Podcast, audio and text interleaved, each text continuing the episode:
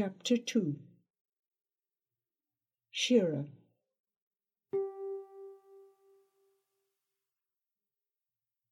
Fifteen forty-five hours, the seventeenth of October, twenty forty-seven. RCH station number P3 stroke 14. Shira looked around the table. At her four hosts, their smiling, bearded faces flushed with bonhomie and fermented soy, at Suzanne's polite and unfermented smile, at Sven's fixed stare, and at McAllister. Head cocked towards the speaker, a large man, big as Alistair. Rufus the Red was a radio rat like McAllister and a fellow Scot. It seemed they went back quite a way. A surge of something fierce, impatience, frustration started up inside. She sent out nicked the edge of McAllister's attention. His eyes slid her way. Half an hour, okay? No, not one more minute. McAllister's eyes narrowed. Even if your life depends on it? Shira scowled and stuck her legs straight out under the table. Two hours spent there already. Ah, she straightened up, feeling brattish. She should be grateful to him for finding this hiding place. A subpolar clearinghouse where goods shunted down by shuttle drone from STI were warehoused for the Pan American continent. She pushed out a sigh. What else to do but worry and wait for grandfather's voice? She might as well put on a good face and play her part at this well-meant makeshift banquet. Rufus reached the end of a rambling tale of the days when he and McAllister had been young dons at Edinburgh, and McAllister laughed. As I remember it, Rufus, you're the one they hauled off, and I bailed you out. And it was sixteen windows we broke, not sixty. Jess counted. Jess? Shearer looked from one to the other, seeing McAllister's fire die behind his smile. Excuse me, she leapt up and fled down the passage to the cell she was to share with Suzanne. She sank onto her cot alone at last. The excitement over unexpected guests was quite pathetic. Those men were all right, though, especially Rufus, number one. Number two was Thomas, engineer a small man with a quick white smile in a small brown face. Jocko the Brain kept inventory, while Kim seemed to be in charge of general maintenance. She'd scanned them lightly, sensed only great goodwill, especially in Rufus. Would they still feel it if and when they learned the reason for their dropping in like this? She ran her fingers through her hair, snagging on the tangles. God, she was tired.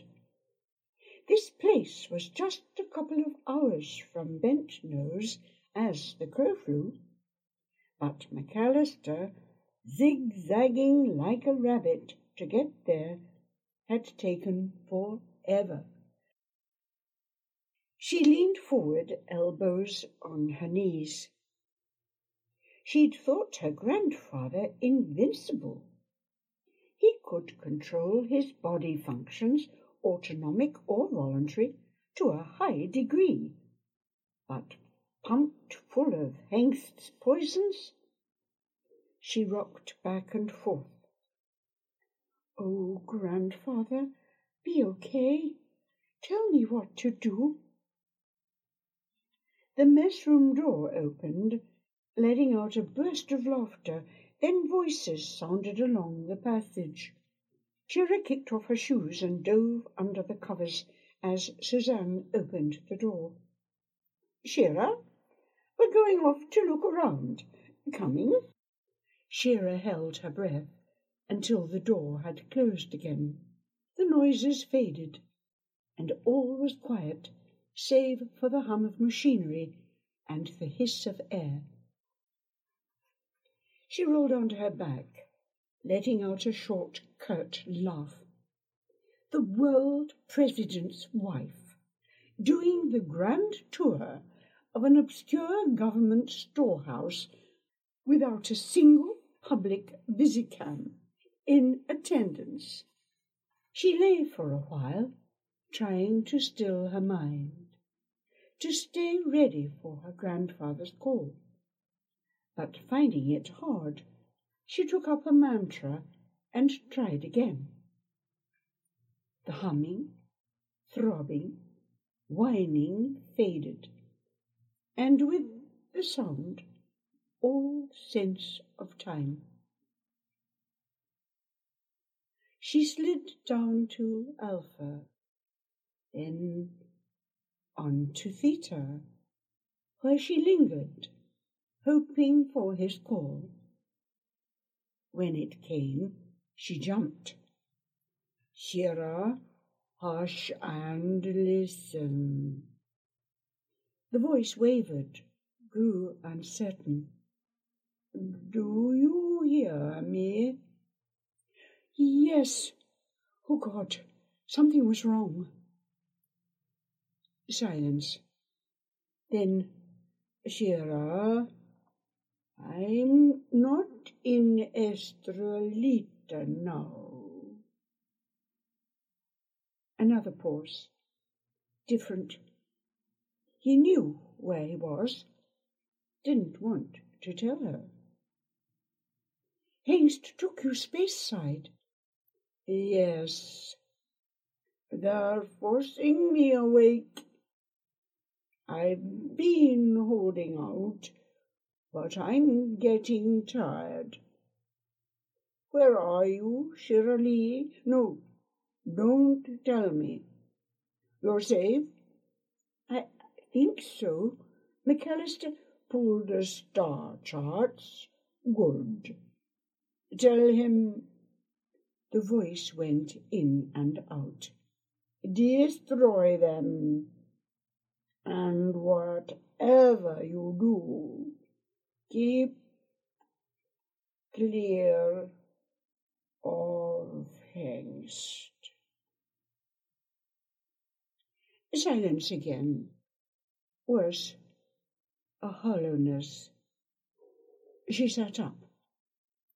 Should she go to McAllister? How, while he was with the others?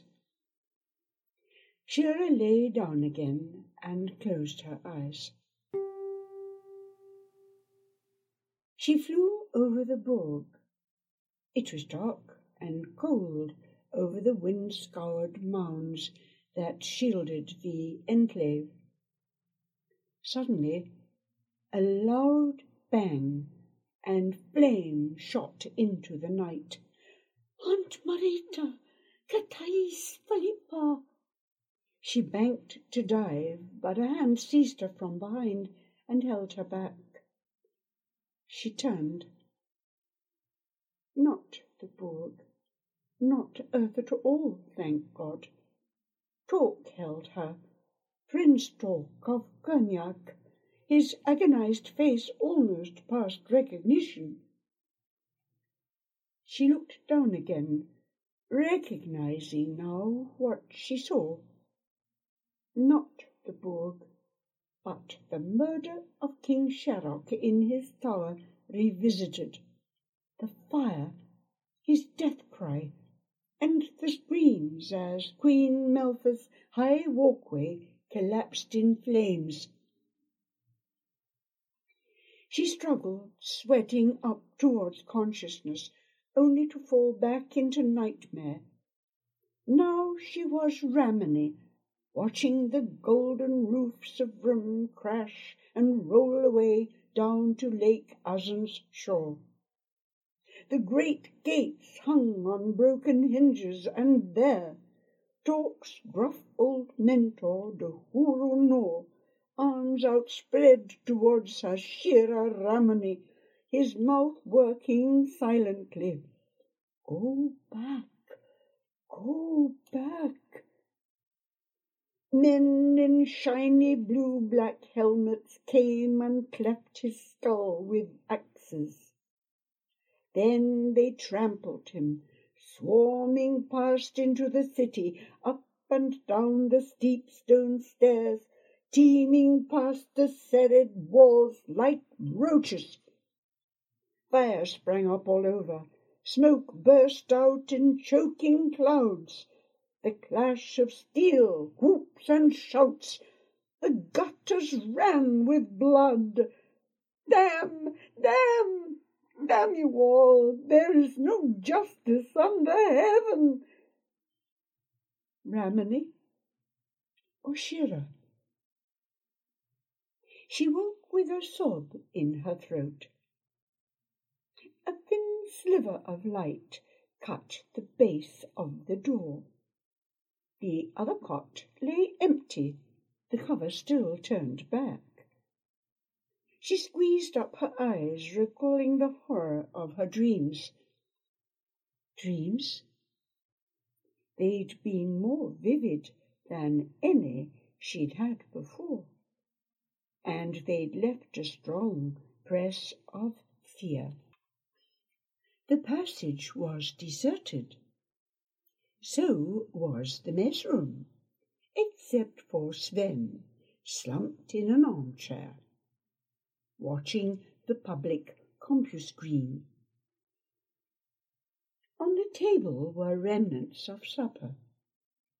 Shira helped herself to cold casserole, filling her bowl to full in her need.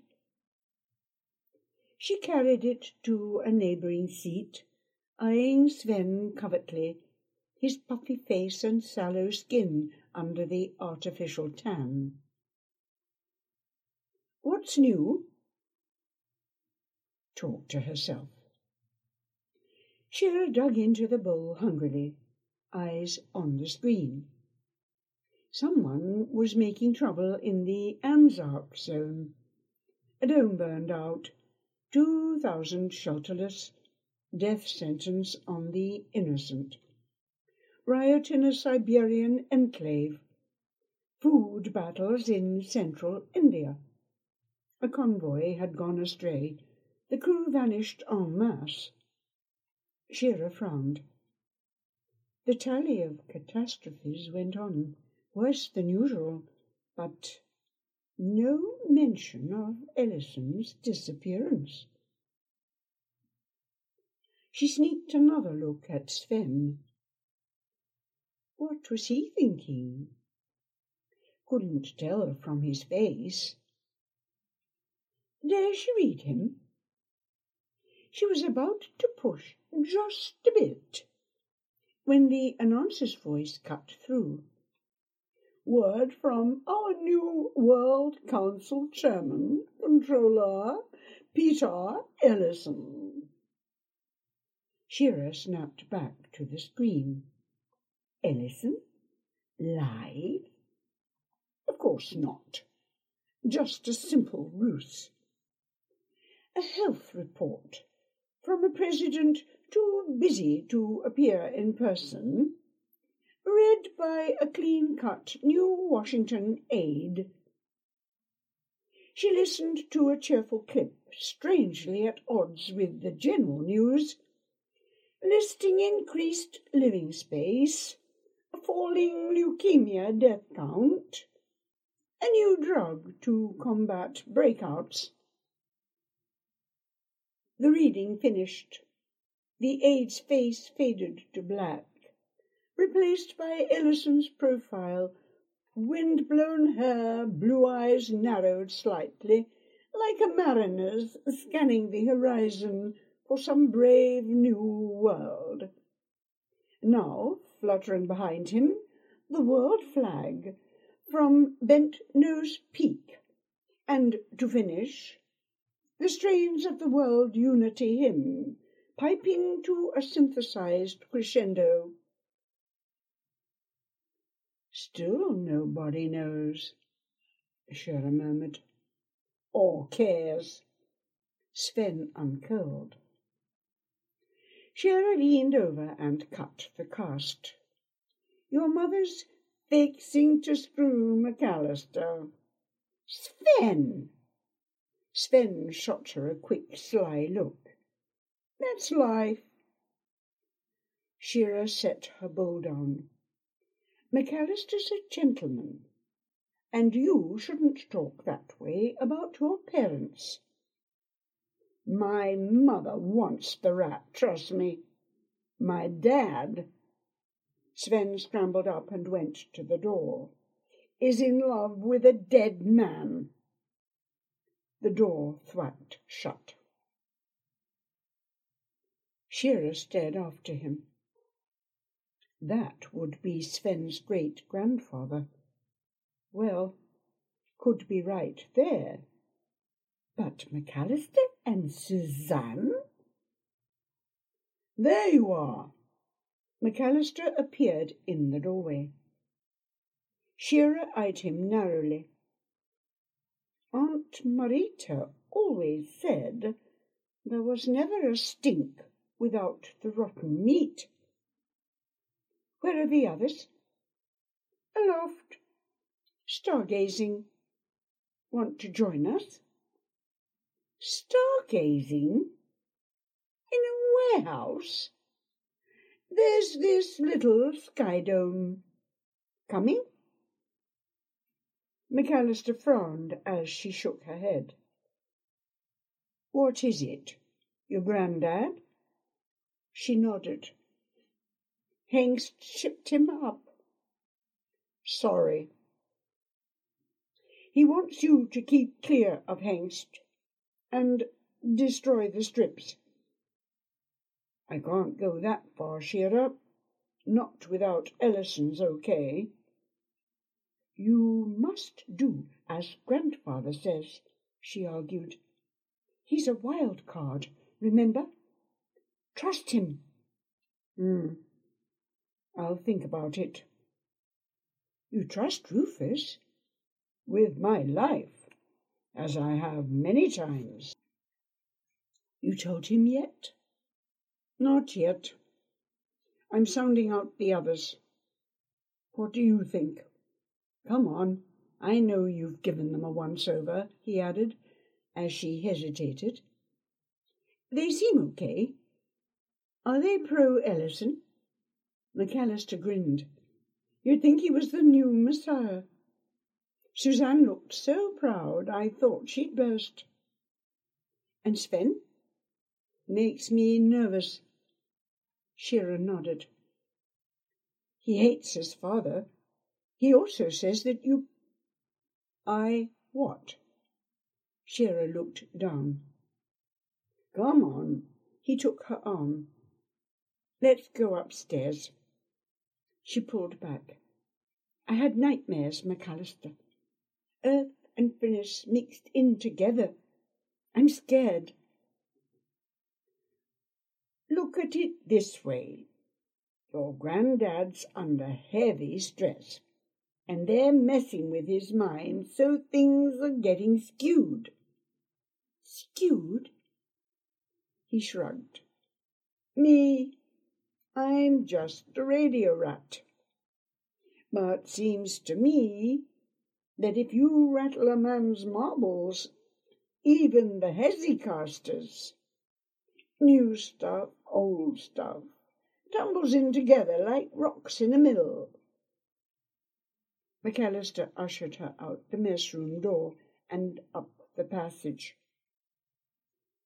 You never did tell me. How's Prince Talk doing? He's dead. Aha. Pity. How? They walked through airlocks to a narrow elevator. Shira told of Ferrick's warning, of Talk's coronation, and his defiance leading to his death, while McAllister, finger poised on the up key, took it in. Christ! And Ramony? Shira told how Ramony left, of her letter. Gurniak, I am with child. How Talk burned the letter, gelding Gar in the process. Of Talk's last ditch bid to save Tanner. Did he? I don't know. Interesting. McAllister punched the key, and the door slid aside. That made two heirs, Gars and Talks.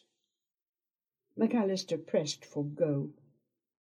Say both kids survived. Which one made the throne, I wonder? If Gars did, then Tanner survived and she got to be queen after all. Wow, what a price to pay!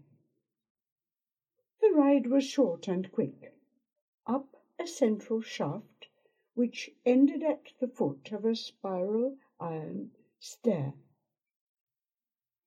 It was dark at the top. Shira stepped over dim figures huddled under the little glass bubble got down between Kim and Jocko and settled cross-legged. She could barely see Suzanne, squashed between Rufus and Thomas, the world chairman's wife, hunkered down among the rats and techs. Adjusting, Shira began to see more. Rufus's bright beard looked dark up here, almost black. He smiled, and she saw the gleam of his teeth. Feeling rested? Thanks. Sorry you missed the tour, Shira. Tell you what, I'll treat you to your very own. Name the time. That brought a chorus of jeers and catcalls. You see what happens to a guy's reputation when a good-looking girl comes along? Suzanne shifted. It was fascinating, wasn't it, Sven? No answer. Suzanne went on doggedly, describing her tour through communications, plant and maintenance, computer banks and sick bay, stock zones and loading docks. While they were in the control center, a supply drone had arrived from STI. Sven had docked it all by himself and parked it in its proper slot. Hooray! Sven got up, mumbling about bed. I'll see you down, lad. Rufus started to his feet, but Sven insisted on going alone. They listened to the whine of the elevator going down. Rufus took Shira's arm and pointed up. Polaris, see? The pole star was bright as a beacon overhead. Like Great Forthia, she found herself thinking. Only Forthia was fixed. Rufus went on naming the constellations. Shira sought and found, embedded like sequins in the filmy scarf of the Milky Way, the Perseus cluster, and she fixed her eyes on the blackness beyond, the Pleiades. Somewhere in that alien swarm burned Demiel, tiny, unremarkable sun, subtended by the planet Phrynis. Shira gazed up. Across eons the images had come, from that tiny point to this. And yet Torque's known world seemed so immediate. Rufus was saying something about how strange it must be for her to see the real stars from the roof of the world under real sky. Shira looked down. Suzanne's eyes were almost closed. Rufus looked at his wrist. Good God! We're into the first watch. One fifteen men. Jump to... A signal bled, cutting him off. The hell? The man struggled to his feet. The others got up fast. This was no drill. Suzanne's eyes opened wide. What is it? she said, but the men were already pounding down the companionway. Shira followed, thinking, Hengst! The elevator doors were shut, the men on the way down. She tried to send out, but was too agitated. By the time she had focused herself, the doors were reopening below. She pushed out and recoiled. An airlock had been breached. The doors hissed shut. The car came back up. Beside her, Suzanne muttered, Why wouldn't they say? The elevator arrived. McAllister waited at the bottom. Suzanne. He took the woman's arm. Sven's broken out. Sven. Out.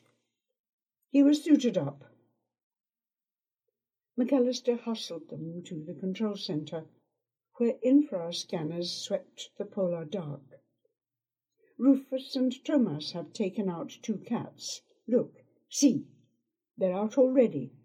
That's Rufus. He touched two screens marked Viz and Track.